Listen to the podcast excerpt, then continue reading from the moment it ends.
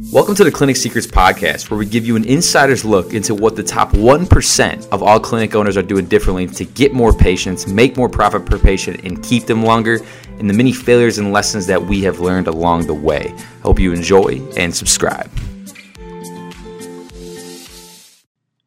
Hey, what's going on, everybody? Hope everybody's doing well. I uh, wanted to make this episode for you guys. Um, it's really going to be all about sales and how to improve your sales process and kind of a methodology that I have somewhat of a somewhat adopted, but also tweaked along the way from a couple different mentors of my own. And I'm hoping that this is going to be hyper tactical for a lot of you guys, and you'll be able to just kind of take with it and run with it and utilize it in your own business, in your own clinic, and see some wicked awesome results for it. So let's dive into it. So first and foremost, like I said, this is all about sales. I I really believe that for a lot of entrepreneurs, that is always the gap.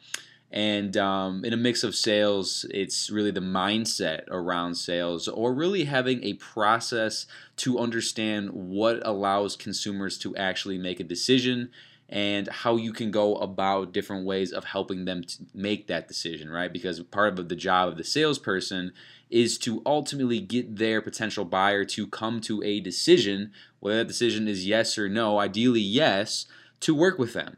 And that is your job as a closer. And to close people, whether it's patients, whether it's new business for you know your retail business, whether it's you know people for a consulting gig, whatever it is, right?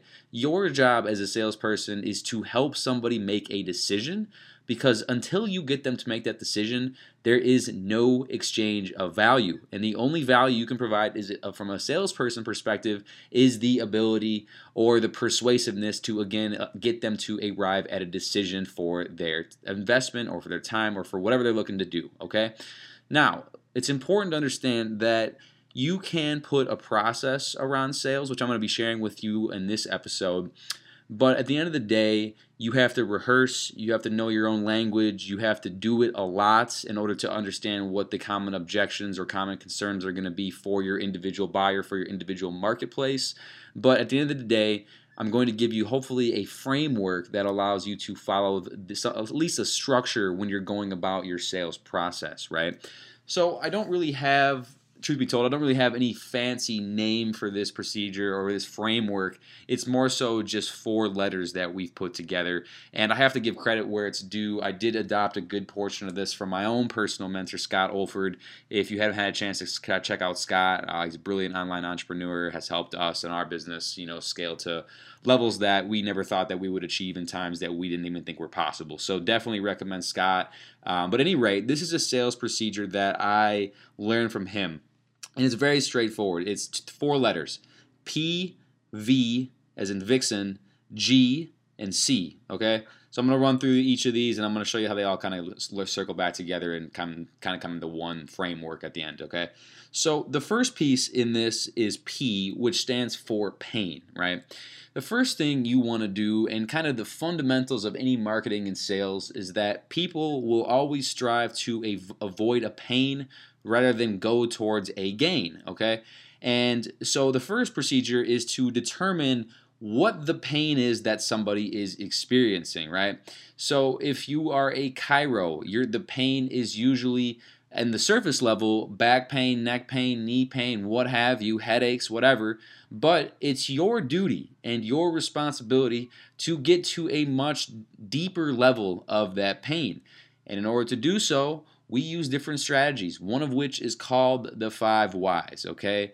So it's more so, you know, why are you in here today? Oh, I have headaches.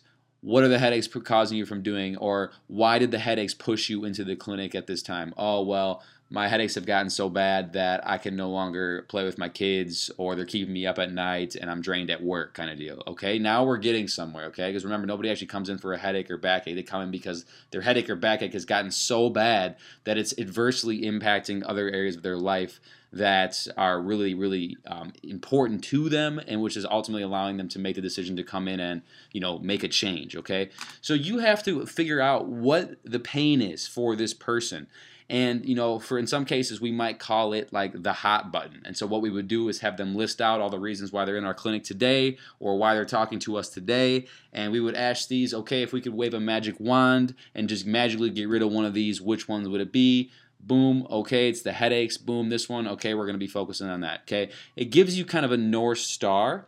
And in going through the process, you know, I really encourage in the pain section when you're really determining why somebody's there to really be asking deep questions. You know, how long have you had this pain? What have you done to get rid of it? You know what's it been stopping you from doing? You know what what are you currently feeling like and what do you desire to feel like? You know really really bring out the emotion. And a lot of times it's going to sound repetitive and it is because you're trying to get them in a psychological buying mood to really really understand that hey look my life or my circumstances are really unideal and i'm really starting to see that even at a deeper level and i'm going to be even more prompted to make the change because one you help me illuminate how bad it is and two now that i've shown myself how bad it is i need to find a solution right?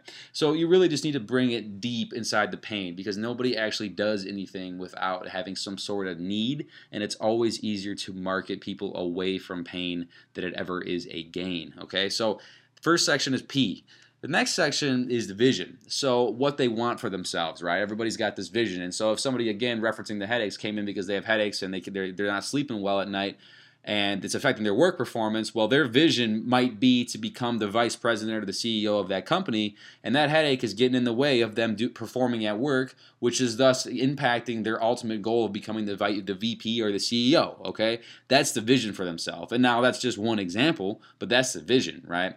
And so when you understand these first two, the pain and the vision, you can start to figure out like if there's a gap. And there's always going to be a gap. If somebody buys from you, they're buying well, they're buying a couple different things, but the main thing they're buying is ultimately kind of um, you know concrete to fill in the gap, right? Or some sort of solution to bridge the gap of their current state and their future state or their vision for themselves, right?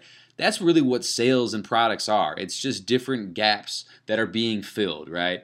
And so, you know, here's a quick example for me. You know, I got sick of shooting my own videos and it was taking up too much of my time. It wasn't aligning with my vision for myself and what I saw my role in as a company. So I had a pain which was I don't want to edit these videos and it's taking up too much of my time. But my vision was I want to produce videos because it's going to help build brands, going to help do this. So the the gap and the solution was the the gap was I didn't have I didn't want to produce videos and I still wanted to do it. But the solution that filled the gap was me hiring a videographer, right? And so any per anytime you're hiring or hiring somebody like outsourcing some work or you're looking at buying a product or looking at buying a service, whatever you're looking at, it's filling some sort of gap, right? And so that's just, after you determine the pain and the vision, you can start to understand is there a gap between their pain, which is their current state, and the vision, which is their future state, right? And once you can establish a gap, then you can actually start to show them how the solution that you will have or that you have can help them fill that gap, okay? And people are always looking to fill the gap. Like I said, when somebody buys something, they're looking for that purchase to fill a gap in their life, okay? And so the last of the three, last of the four, I should say, you have pain, vision, and gap, and then this this last one, which is C. So it goes P, V, G, C. Pain, vision, gap, commitment. That's what C stands for, is commitment. Now, again, you might have the perfect solution or a solution that as a salesperson you believe is a great fit for your buyer or your prospective buyer, okay? But nothing is going to happen until they make a commitment, right? They have to choose and you have to help them believe and make them believe that this solution is going to solve the gap and they can afford to do that, okay? And they can make it work in their budget, okay? And so most of the time, I know Dr. Zano, he always says, you know, pretty much every objection you'll ever run into is a money objection, which is 100% true. Any sort of stalls, any sort of decision maker, any sort of this or that, got to talk to my spouse. It's always a money objection. If somebody says I got to talk to my spouse, they're worried about what the spouse is going to say about say about the fucking money. You know what I mean? So it's like it's always a money objection, right? And so at the end of the at the end of the game, when you've established pain, you've established vision, you've established a gap, you're selling on the gap and how your product or service is going to fill that gap. You still have you're still not there because well some of the time people will just be like yeah that's it I'll buy right now. Okay that's like when somebody's hot that's about three percent of the time I wouldn't count on that. The other 97 percent of the time you're going to have to actually help them make a decision right? You're going to have to help them make that commitment to themselves. And if you're selling a high ticket service and you know or you're in the high ticket products Uh, one of the best ways to do that is to really make people comfortable about their purchasing decision is to provide some level of a guarantee. If you cannot provide a guarantee, you're going to have to cover a lot of the intended objections in your in your day one process or your day two process. For a lot of docs, you're not going to be able to provide any sort of actual guarantee.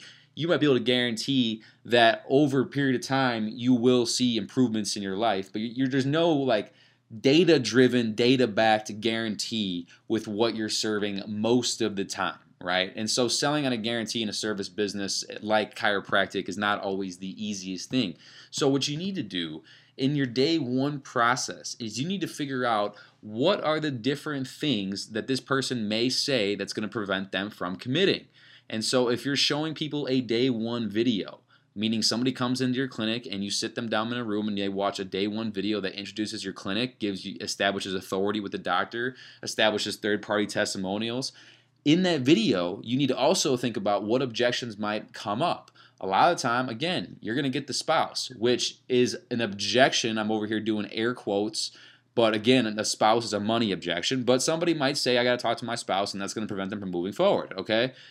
You need to address that in the day one process, right? So if you're running into a lot of spouse objections, you need to establish one of two things. One is that the spouse is going to be there at the time of the decision and this time of the report of findings and the presentation and the financial plan. The spouse needs to be there. Or you need to get this person to admit to you that they have the freedom and they have the capability, no matter what the cost, to make a purchase or make an investment without their spouse being present at the time. Okay.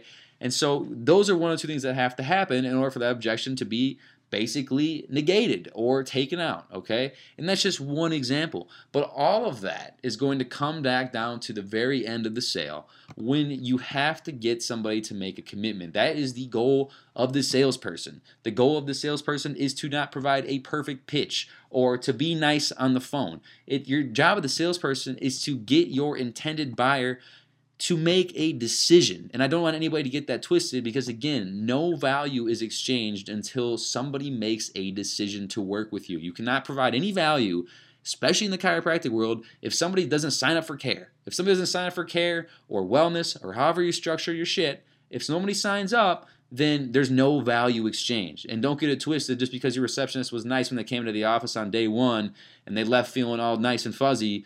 Don't think that you provide them value. You might provide them a decent experience, but you haven't actually provided any valuable any value that's going to equate to any sort of monetary exchange. Okay, and so again, if you follow the framework, which is again reiterated, PVGC, pain, establishing pain much deeper than the headaches or backaches or anything of the sort. You got to go deeper than that. What's it preventing them from doing? Why did they decide to take action right now? And then you go into V. What do they want for themselves? What's their vision? Okay. You need to establish where they want to go and what they see for themselves. And once you establish pain and vision, now you can determine if there's a gap and if your solution is going to help them bridge the gap to go from current state to future state. Okay. And at the very end, you have to get them to commit. Again, you're going to run into different objections. I got to talk to my spouse. I got to think about it. I don't have time. Oh, it's it's it's more than I thought it was going to be. Okay, all of everything everything comes down to price. Everything comes down to price. In the absence of val- in the absence of value, cost is the only concern, right? And so my favorite objection, a little hint here at the very end. I wasn't going to say this, but a little hint here at the end, especially for chiropractors. Okay, remember you guys are selling on health. You guys are selling on health. You have to establish what people's goals are in the process, okay? Because if you establish what people's goals are, that's going to be the gap. Because what's going to happen is they might be in a current state and they have their goals of being in this future state, but there's no way in hell they're even going to make it to see the future state if their health has gone to shit, right? And so it's like the number, it's like the easiest thing to sell on because health is at the forefront.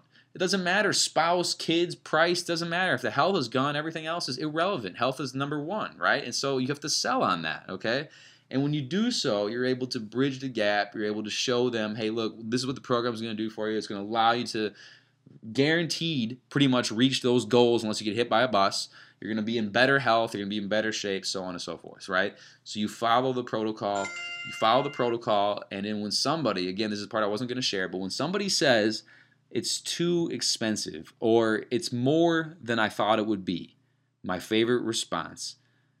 Sure, but compared to what? That's what you respond. Because then they think about it. Compared to what? Compared to being unhealthy? Compared to being sick? Compared to compared to what? You know, it, it is expensive. Compared to what? Right?